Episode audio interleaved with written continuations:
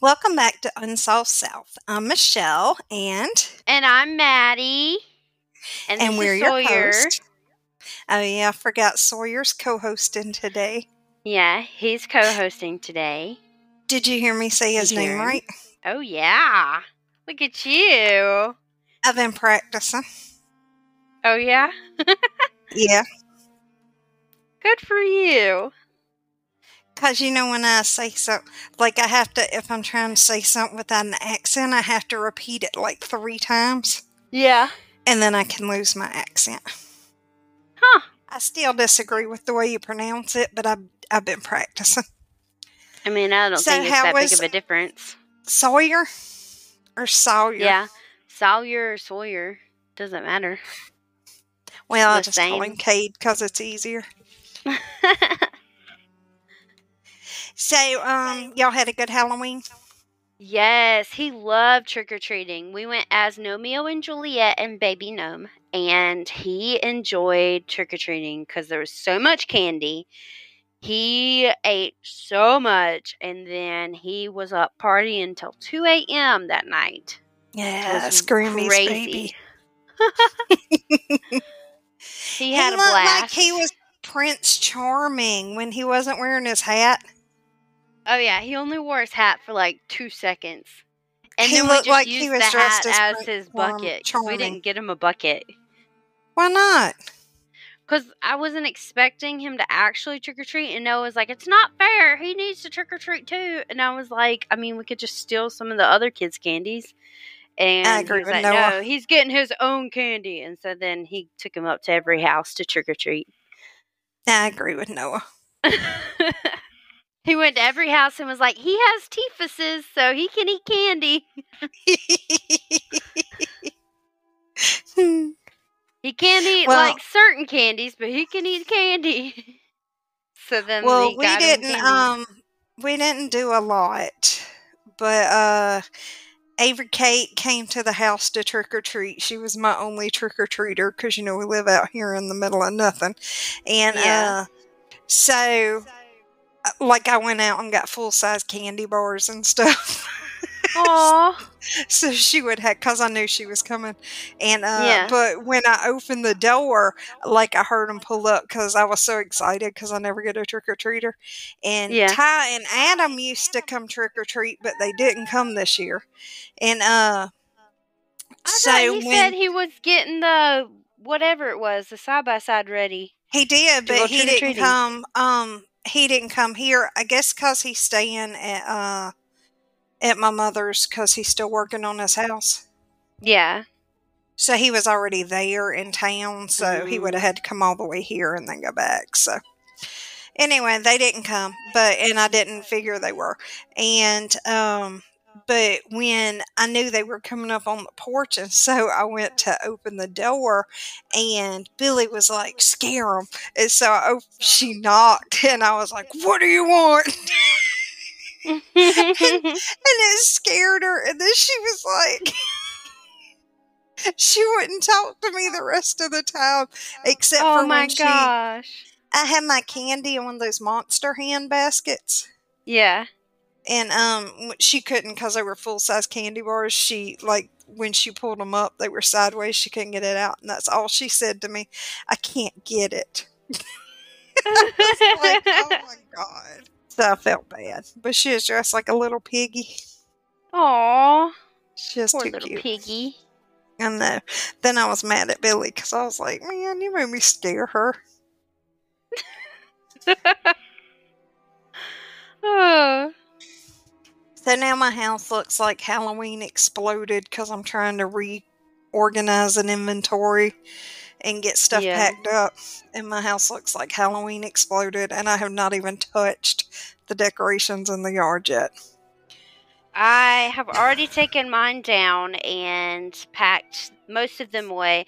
I needed to leave some fall um props out still for Yeah. Sawyer's Thanksgiving photos. We're going to be posting actually tomorrow. I'm Um, excited. and yeah, and I got the rest of the stuff to do that. And um, after I do that, then I'm going to put all the fall stuff away, and I'm getting my Christmas stuff out. I'm gonna decorate for fall, but I'm gonna start with Christmas too, because I got some Thanksgiving decorations and stuff. Yeah, I don't really have So- that many Thanksgiving. I just have like I don't have a ton, but I have some. So I'm gonna do some um, fall and Thanksgiving, and I'm gonna also do some Christmas.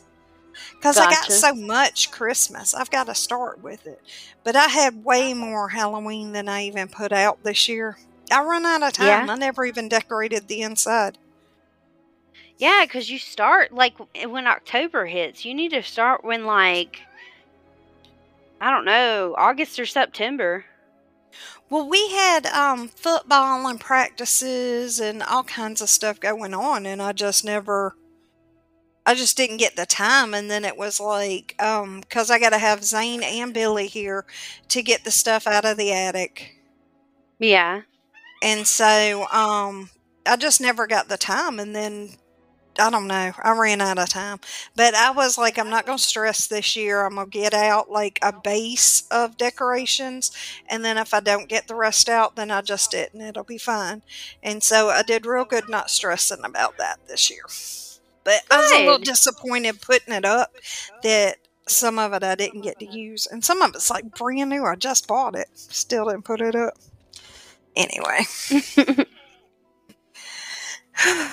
All right. So this week we're back to our usual type of stories. The story this week is it's kind of weird and it's tragic, but it is the tale of Betty Gale Brown.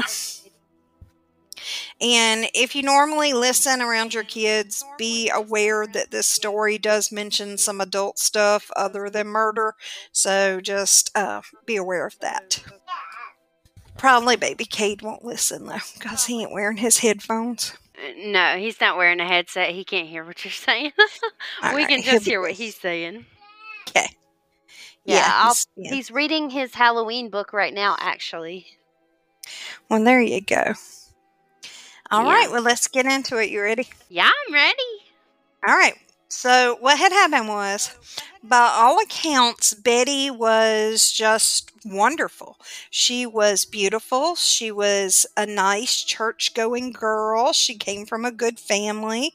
She was intelligent. She was basically the epitome of Southern charm and grace. When she was eight years old, she won second prize in a newspaper essay contest. The subject was my biggest moment. And what was Sweet Betty's biggest moment? It was meeting her daddy for the first time at age three. He had been overseas serving in World War II for three and a half years. I almost said World War Three. I had to stop myself. Um, if you're wondering what her prize was, it was a puppy. what a prize! I know. And if What you're of puppy? um I don't know.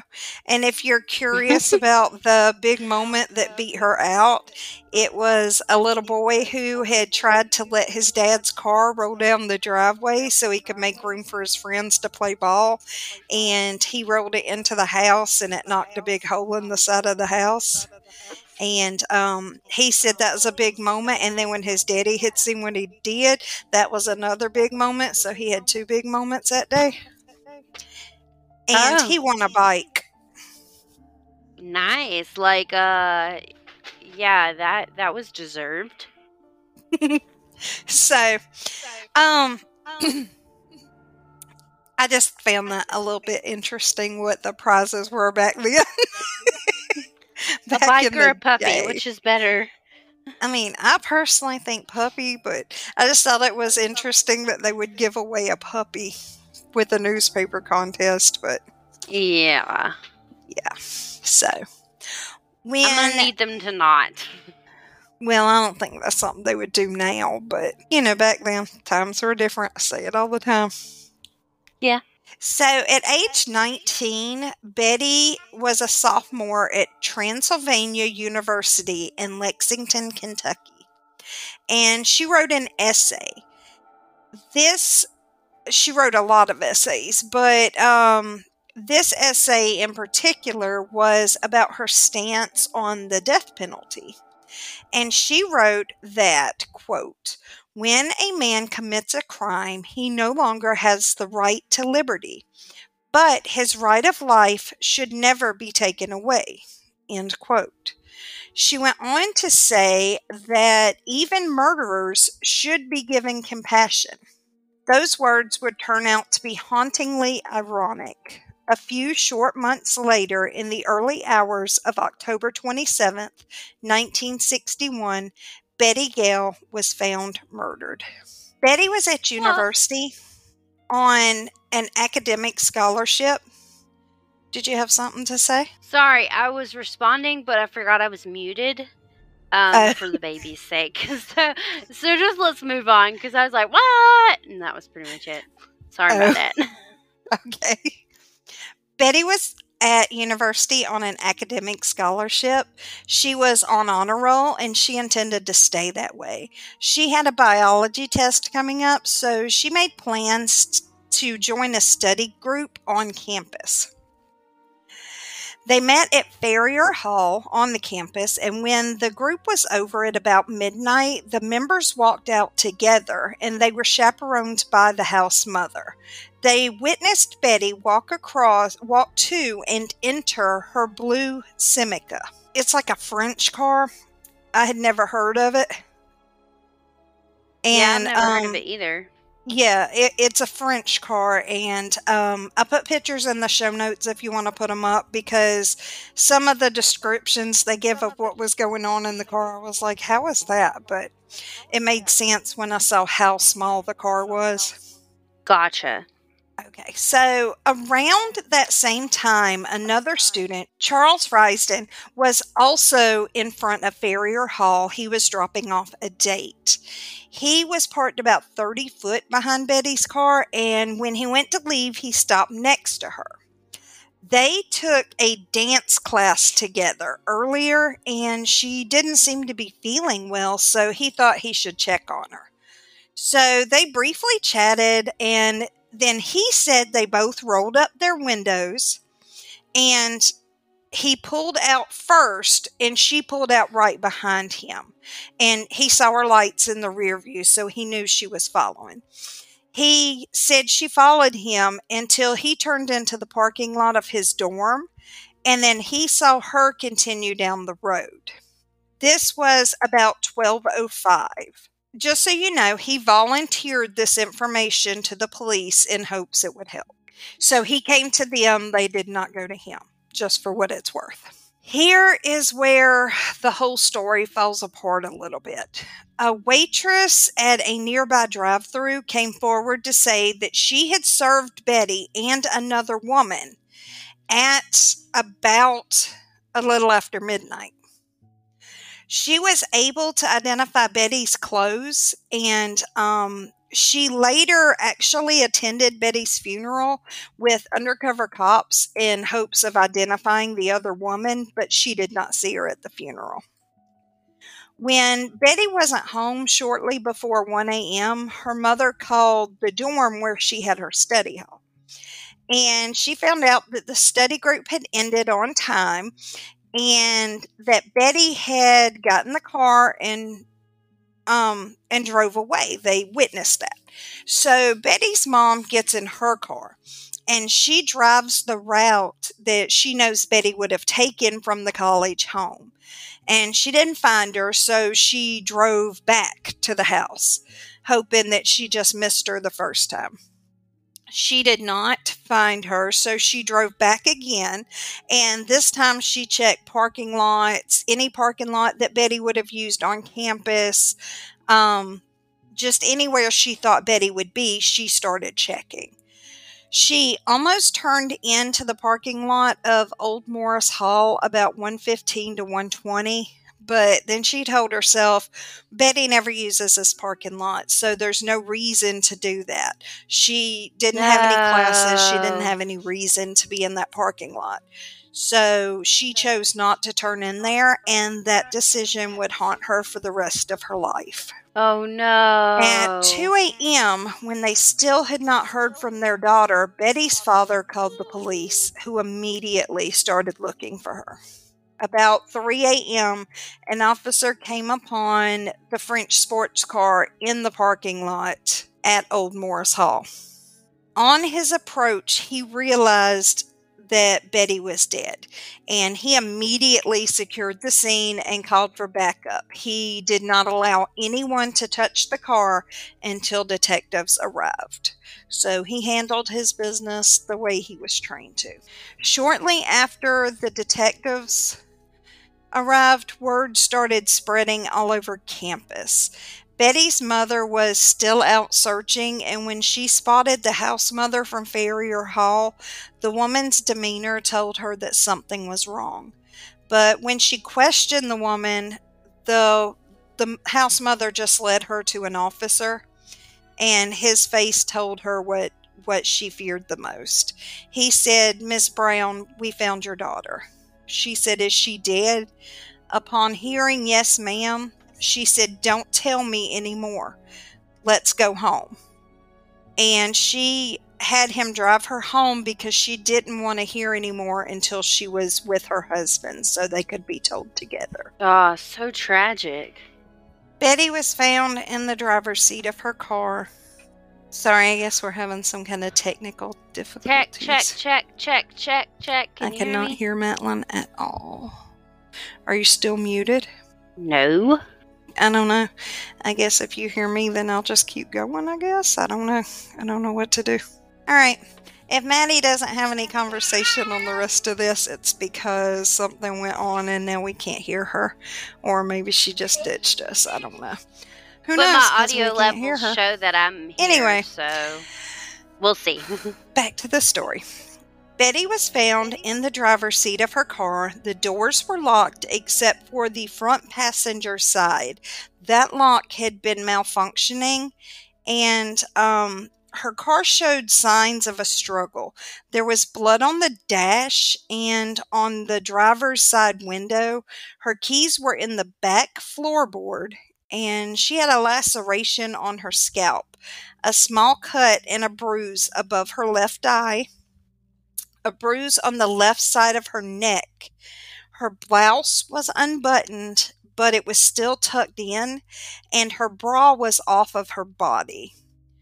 It was torn and the straps were twisted, and it was left wrapped around her throat. Um, it had been used to strangle her. She was still wearing her car coat and um, I had never heard that phrase, so I looked it up.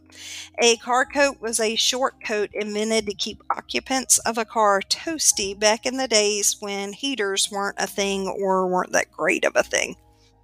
Toasty. Her school books were stacked up in the seat next to her, and her hubcap, which had fallen off earlier, was on the front floorboard. Robbery was quickly dismissed as a motive because her purse, jewelry, and other valuables were still in the car.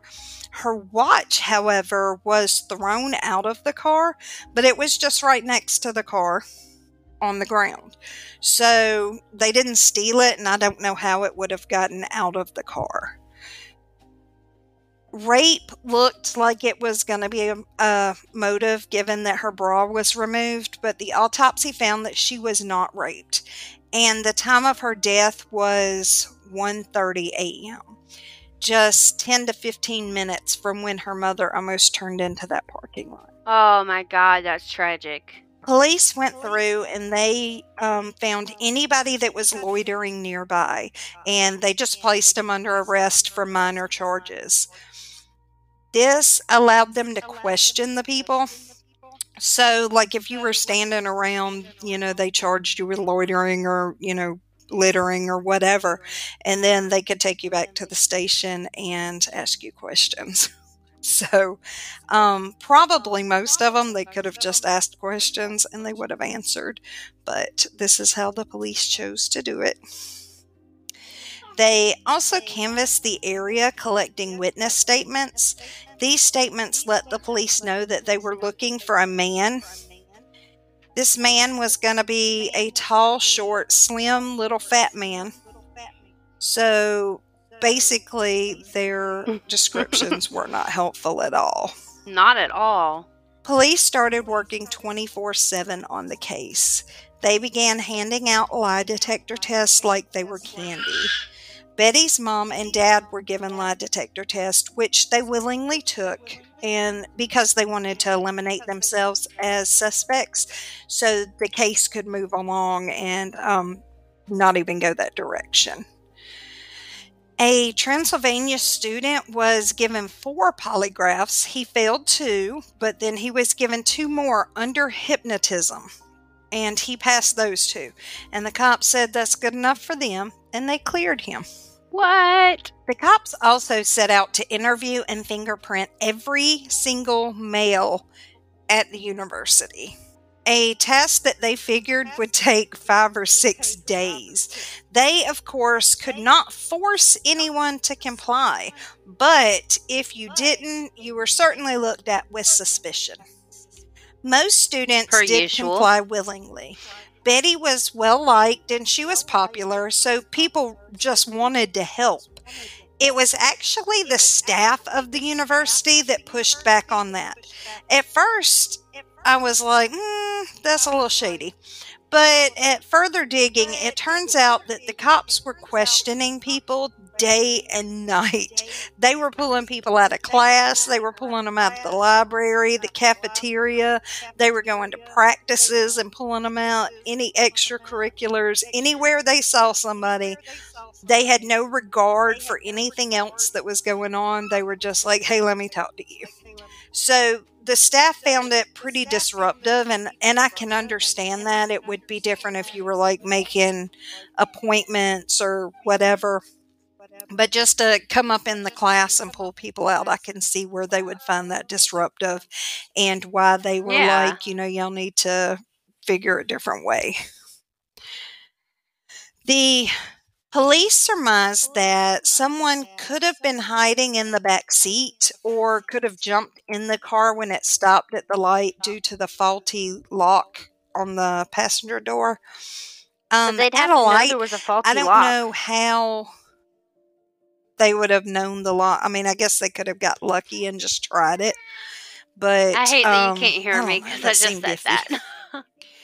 They did arrest a man on an accusation that was made by his wife that he had come home late the night of the murder. He had burned some bloody clothing and gone to bed. He was later cleared of the charges of Betty's murder, but he was arrested on child neglect charges. It did not give any details on what those charges were. A 27 year old former Transylvania student was arrested in New York. He was dressed as a woman, drunk, sitting on a bench on the road island. Um, like the median and the road. But I think it's like um in some downtown areas where they have like trees and benches in those in between the lanes. So yeah.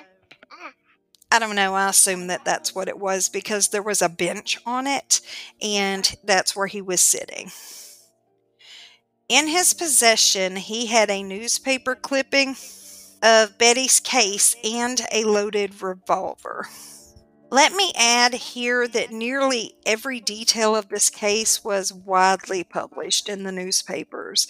At one point, they had even published a very graphic picture of Betty's body still behind the wheel of her car. Are you kidding? And they put it in the newspaper. Are you they- kidding me? Also, repeatedly said that she was an attractive blonde or a petite blonde in every newspaper article.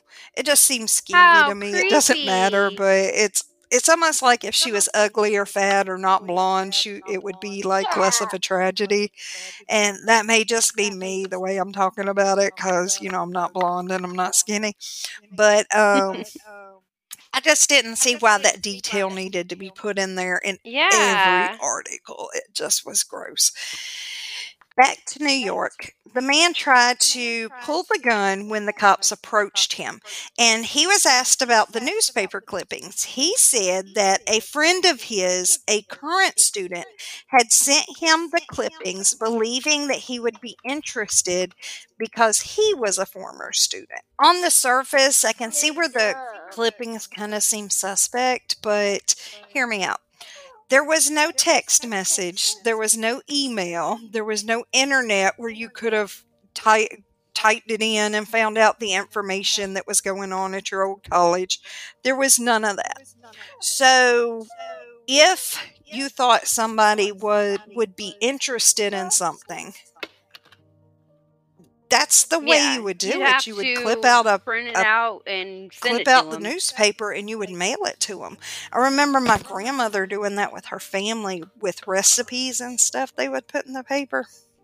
Yeah. So now, why he was carrying them around, I don't know that, but it is possible. Maybe he had just checked his mail. Maybe he was like, "Hey, let me stick these in my pocket and read them if I got some downtime." I don't know.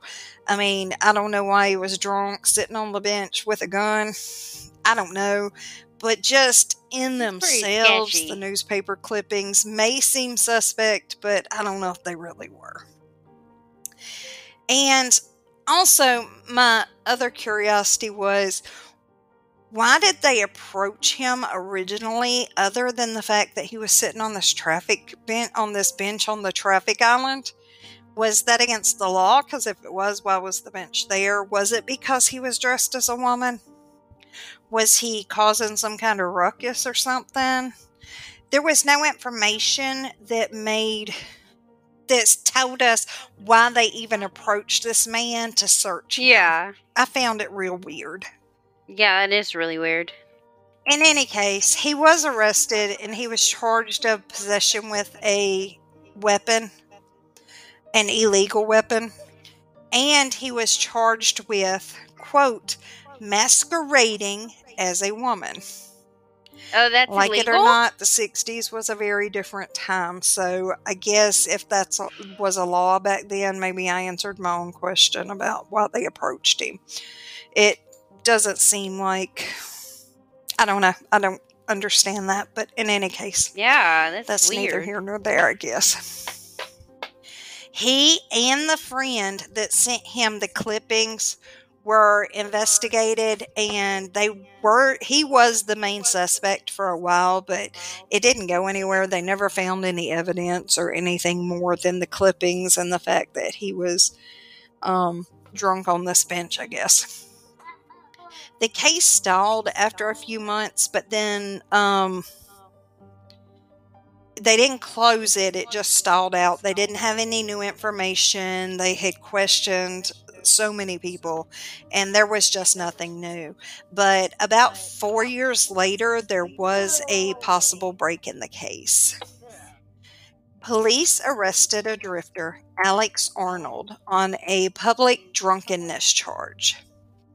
When they got him to the station he started telling them that he was involved in Betty's murder. Now, in those days, confessions and interrogations were not normally recorded, they had to be handwritten. And the police just let him talk. They didn't question him. They just let him talk, let him say what he had to say. They never asked him any questions. They just figured he would sleep it off. The next day, they did ask him about it and they said you know you know you confessed. And he told them that he felt like 500 pounds had been lifted off of his shoulders. So he wasn't taking it back. And they began to question him about the murder and they got him to write his confession down. Then they arrested him for the murder. He went to trial in 1965 but by then he was rethinking his confession. More accurately, he wavered between he did it and he didn't remember doing it, but he felt like he must have done it. But also, he definitely didn't do it. And maybe he could have done it, but probably he dreamed he did it. So What? What? by that Doesn't make any point, he was pretty muddled and it wasn't really clear what was going on in his mind. Let's just Uh, say it not like at all. no. His story was that he was drunk and he was looking for a place to sleep. And he did have major problems with alcohol. So that first part was probably true. He had tried a local park, but there were too many people there. And so he wandered onto the campus of Transylvania College or University, sorry. He then fell asleep in some bushes, but he got cold, so he woke up and he was looking for a warmer spot and came across Betty's car. He saw her in the car with another woman. According to him, they were heavily making out. He wanted a cigarette, so he approached the car and asked them for a match. He said that the girl started cussing at him and he repeated that he just needed a match. But then he turned and he was walking away, and he said that the girls continued to yell and cuss at him. So he came back to the car, he grabbed Betty and smashed her head onto the dash. Then the other girl jumped out of the car and ran. He got into the back seat and he pulled her hair to get her head back up. And he got scared, so he grabbed her bra from the seat beside her and strangled her with it. And then he just threw it back on the seat next to her. He buttoned up her blouse because he didn't want anybody to see it open and think that he had raped her.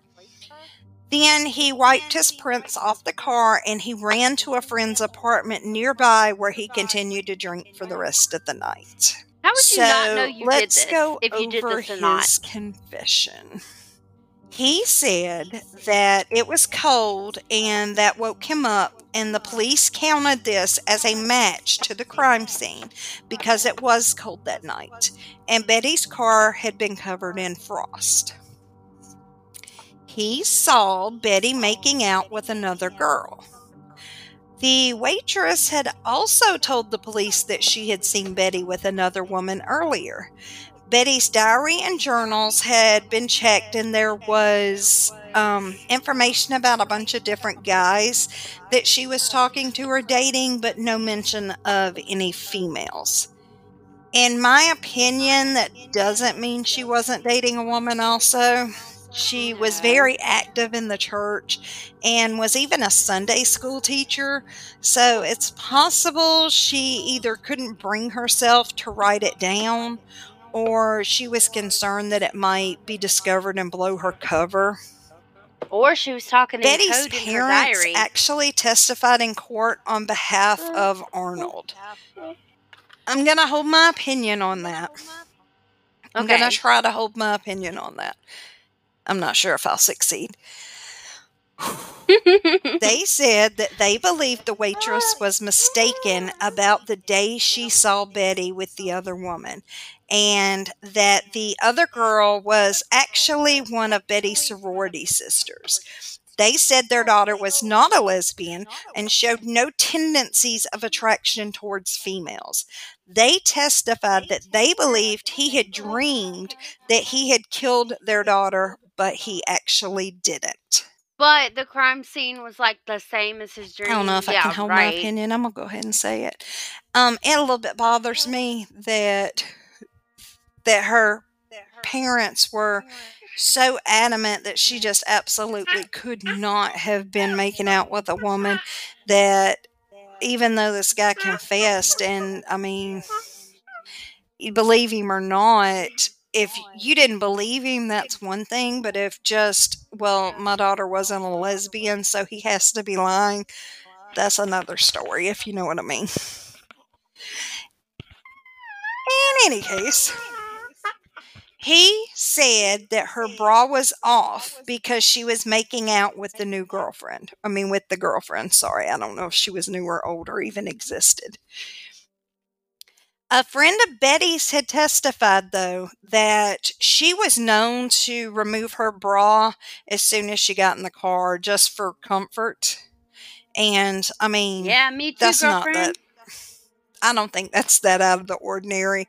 If you were going to be on your way home, you're just going straight home and you get in the car and remove your bra. I, I don't think that that's out of the question, and it would make sense as to why that would be next to her on the seat.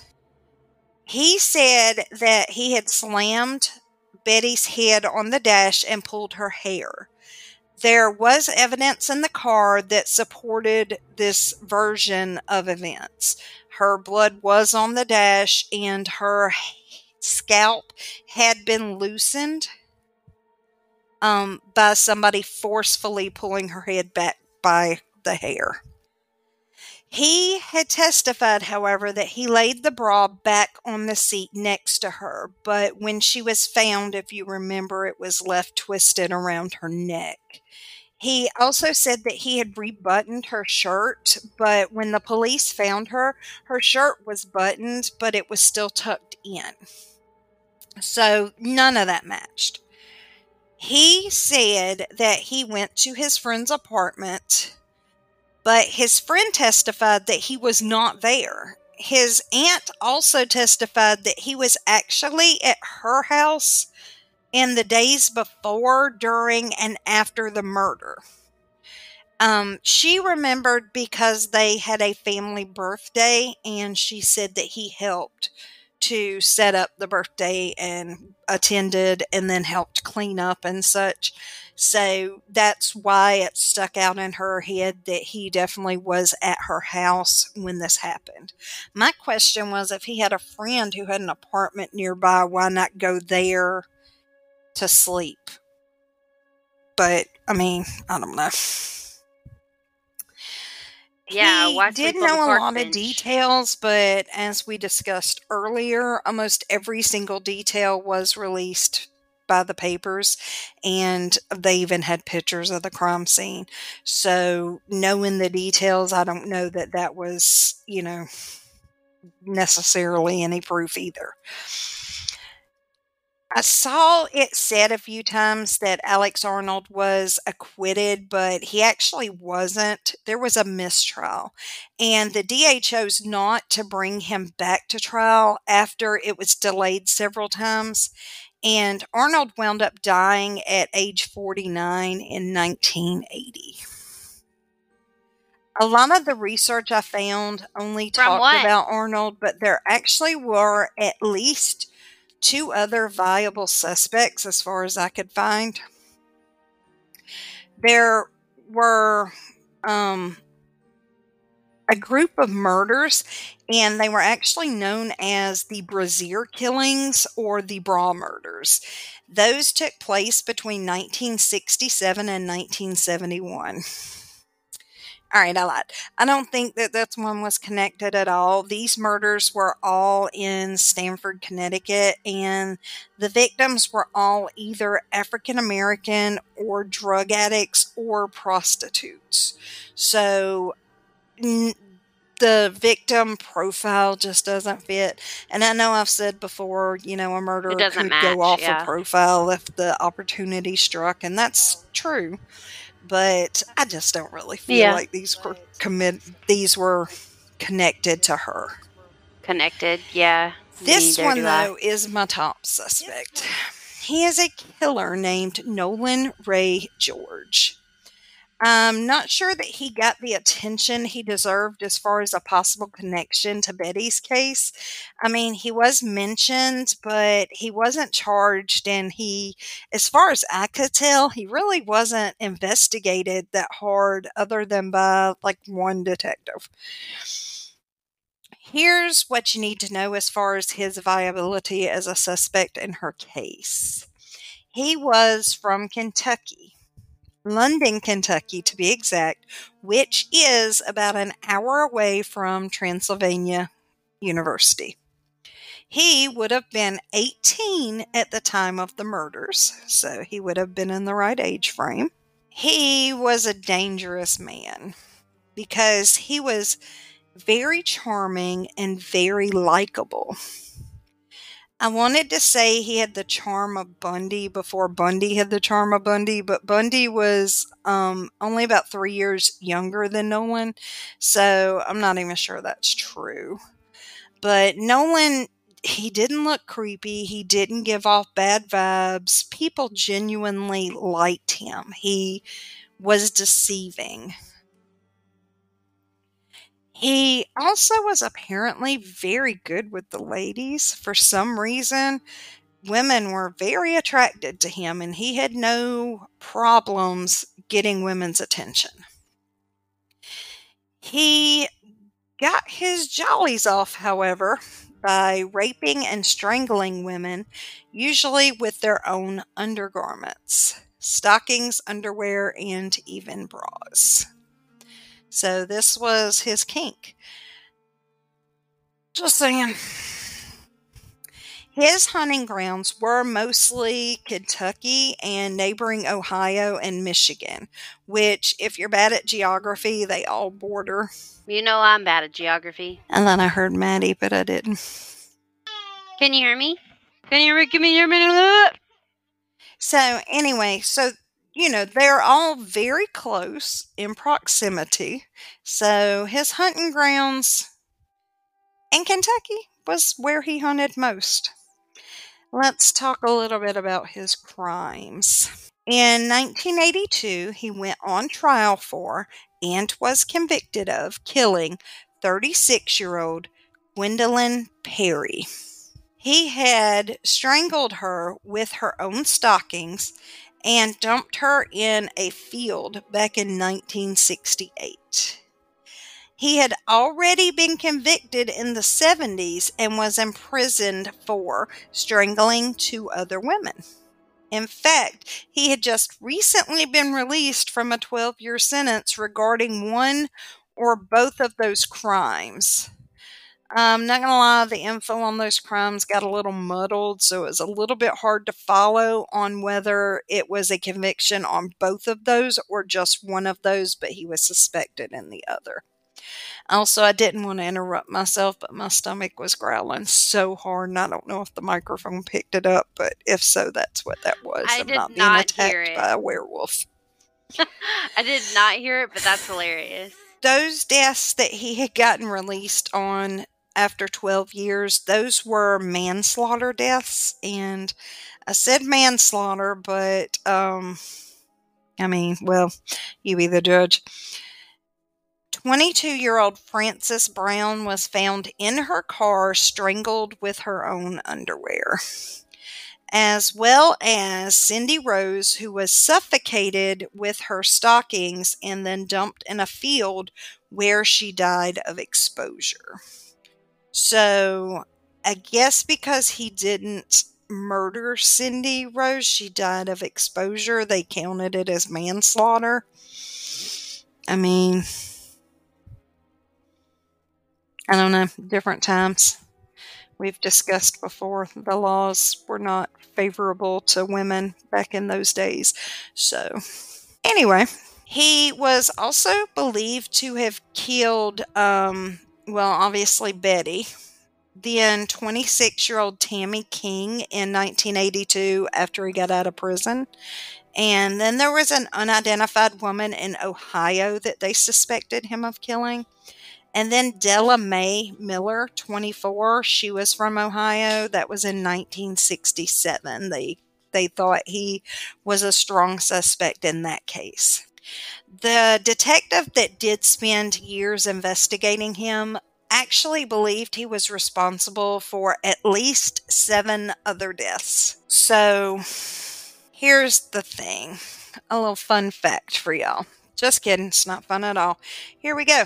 He actually was released from prison in June of 2022. He has no supervisional conditions on his release, What? so he is just out in the world doing What? whatever. So we're going to post a picture so you can look out for him. He is going to be roughly 80 years old, but I personally still would not trust him. Um, to me, in his most current mugshot, he looks like the guy that played Cassius Pride in NCIS New Orleans, Stacy Keach. I don't know if y'all were familiar. Um, that's kind of who he favored to me in his latest mugshot. Like he looks like a nice guy. He he doesn't look like a psychopath, but he definitely is. So I looked all over and I could not find a picture of Alex Arnold, which I thought was weird, but I mean, whatever. We also have some pictures of Betty, though, that she can put up. That's where it stands. He was never charged with Betty's murder, although he was a strong suspect by that detective. And um, he's out of prison, just roaming free, doing God knows what. I guess they think he's in his 80s, so, you know, what can he do? But he looked to me like he was in decent shape. So I, I'm so bothered by this. I don't even know what to say. Yeah, that's ridiculous. Moving on, if you have any information on Betty's case, you can contact Louisville's Cold Case Squad at phone number 502 574 7055. Um, just another quick, weird little coincidence. While I was searching for info on the the different murders he was suspected of, um, I found the murder of Della Mae Miller. I ran across a, I thought I had this one, but she was killed in a murder suicide, and I was like, that doesn't make sense. But when I looked it up, it was a completely different woman with the same exact name, Della Mae Miller, which seems like such a wild name. Like, um, I don't know anybody named Della Mae, but That is um, such a it was a woman with the exact same name. She's at a bar, she's dancing, she's having a good time with her friends. This guy comes over and hits on her, and she's like, you know, no, I'm not feeling you, just here to have fun with my friends. So he gets mad, he goes out to his truck or car or whatever, he gets a gun, he walks back into the club. He shoots her and then he runs from the scene where he winds up shooting himself. This happened in Missouri in 1956. So, I mean, wasn't that long before. I don't it annoys me. Like imagine being so weak that you need to shoot a woman because she is not interested in you. I mean, Because she turns you down. she's like, yeah, I'm not that's feeling it. So you're like, oh, I can't handle that. Let me go get a gun. I mean, that's so gross. My big anyway, feeling. It got me thinking because you remember when we did the Terry Sullivan case and then all those Terry Sullivans had been murdered? And so I got Yeah. to thinking that I wonder how many murder, vic- murder victims there are that have the same name. You know, if it's like a common name, that's like, I mean, I don't know. Suddenly I can't think of a common name. if it's Mike Jones, I mean, that's a pretty common name, I would imagine. So if there's like a bunch of them, that's one thing. But Terry Sullivan didn't seem like a common name to me. And Della Mae Miller definitely did not seem like a common name. So it got me wondering if um, you have certain names, are you more likely to get murdered? I don't know. You know, my mind works crazy. So that's where I am with that. Um, I wanted to search my own name because I've got an uncommon name. Because, you know, Gowan is not that common. I kind of wanted to search it, but I would get so paranoid. If I found like five murdered Michelle Gowans, I would be like, I could never leave my house again. I would be so paranoid. so, right? well, that's all I've got. And I'm going to ask Matlin, does she have anything to add, even though I don't know if I can hear her? No, can you hear me? You still can't hear me? I've got a story um, about something that happened a little while back that I'm going to tell y'all. Um, this ain't got nothing to do with nothing. It's just one of my little stories that shows you how weird I am. Um, y'all know we've talked about my social anxiety before and how I get panicked if somebody speaks to me and I don't know how to handle it. so I'm just Yeah. like super weird. So, um, uh, just like a couple months back, me and Billy were out running errands or whatever, and we went to eat at a Chinese buffet. And so I'm up there and I'm getting my food, and these two women walk up and they're getting their food, and they're beside me. And then one looks over and she's like, Oh, I like your shirt. And I'm like, Thank you. And so I look because, you know, somebody says something about your shirt, you automatically glance at theirs, or maybe that's just me. So um, one of them is wearing a Jaws shirt. I look at my own and shirt the other one's wearing wearing. like some other horror themed shirt, but I, right offhand I can't remember what it was. So um, the other lady goes, "Are you going to see it?" And so I'm like, "What does she mean?" And, and so she's like, "Well, that's where we're on the way to." We're going to watch it right after we get done here. And I'm like, what? What is she talking about? So I have no idea what shirt I'm wearing, and I don't want to look down because I don't want to look stupid. And so um, I'm like racking my brain trying to figure out what what they could be going to see. And the only thing I can come up with is the um, Halloween movie that was coming out at the time. I was like, I don't think that's it because I don't think it's come out yet, but I knew it was coming, but I was like, I don't think it's come out yet. I think they're waiting until October to release it. And I'm standing there like stunned. I'm not saying anything. I'm like racking my brain. I probably look like an idiot. And um, you should have just looked at your shirt. so I glance down. No, the woman goes, um, did you know it was playing at IMAX? And so I'm like, I look at her because I'm like, I don't know anything. And so I glance down at my shirt and it's the shirt with the Jaws reference, with the real vague Jaws reference. And um, I realize she's wearing a Jaws shirt, so they must be talking like they're having a screening of Jaws, which I didn't know anything about. And I really wished I had because I would have loved to go and seen it in IMAX. I love that movie. So anyway, I realize it's Jaws and I look at her and in her face, I dead ass say, I hope it's good. And I walk away. And then I'm like, what an idiot. I sit at my table, I'm running it through my mind. I'm like, that is the I bet you- stupidest thing I could have said. Like, I could not have come up with something dumber. I mean, it's Jaws. Yeah, it's going to be good. I mean, it's not going to change. The movie's been out since 1975. They're not changing it. of course, it's going to be good. What does that mean? I hope it's good. I felt so stupid.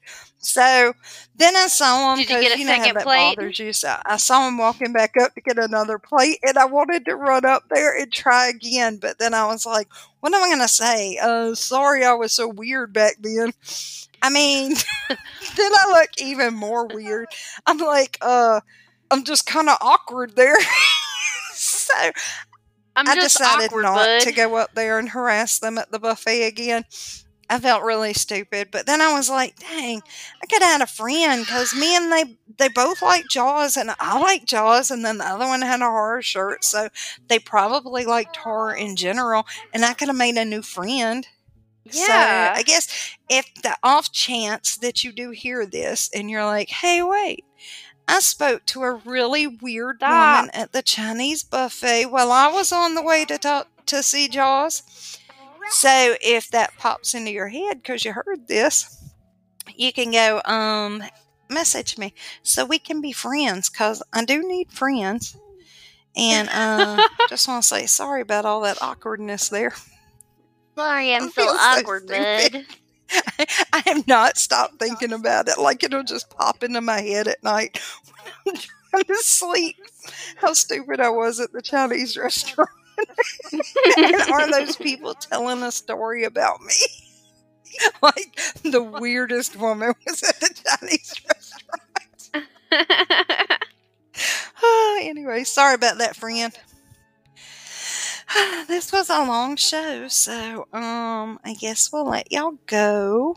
And I don't know if I still can't hear Matlin, so I don't know if she's going to do her part or not. Then I'll just bust this out and go, um, thanks for listening. And if y'all like us, rate, review, and share us. Share us with somebody at the Chinese restaurant. and um, follow us on social media. And I'm going to leave a sec for Matlin to say whatever social media Sorry we have if because you can't hear me. that. I've literally been talking this whole time. So And y'all have a good week. We will tell you another story next Thursday. Bye. bye.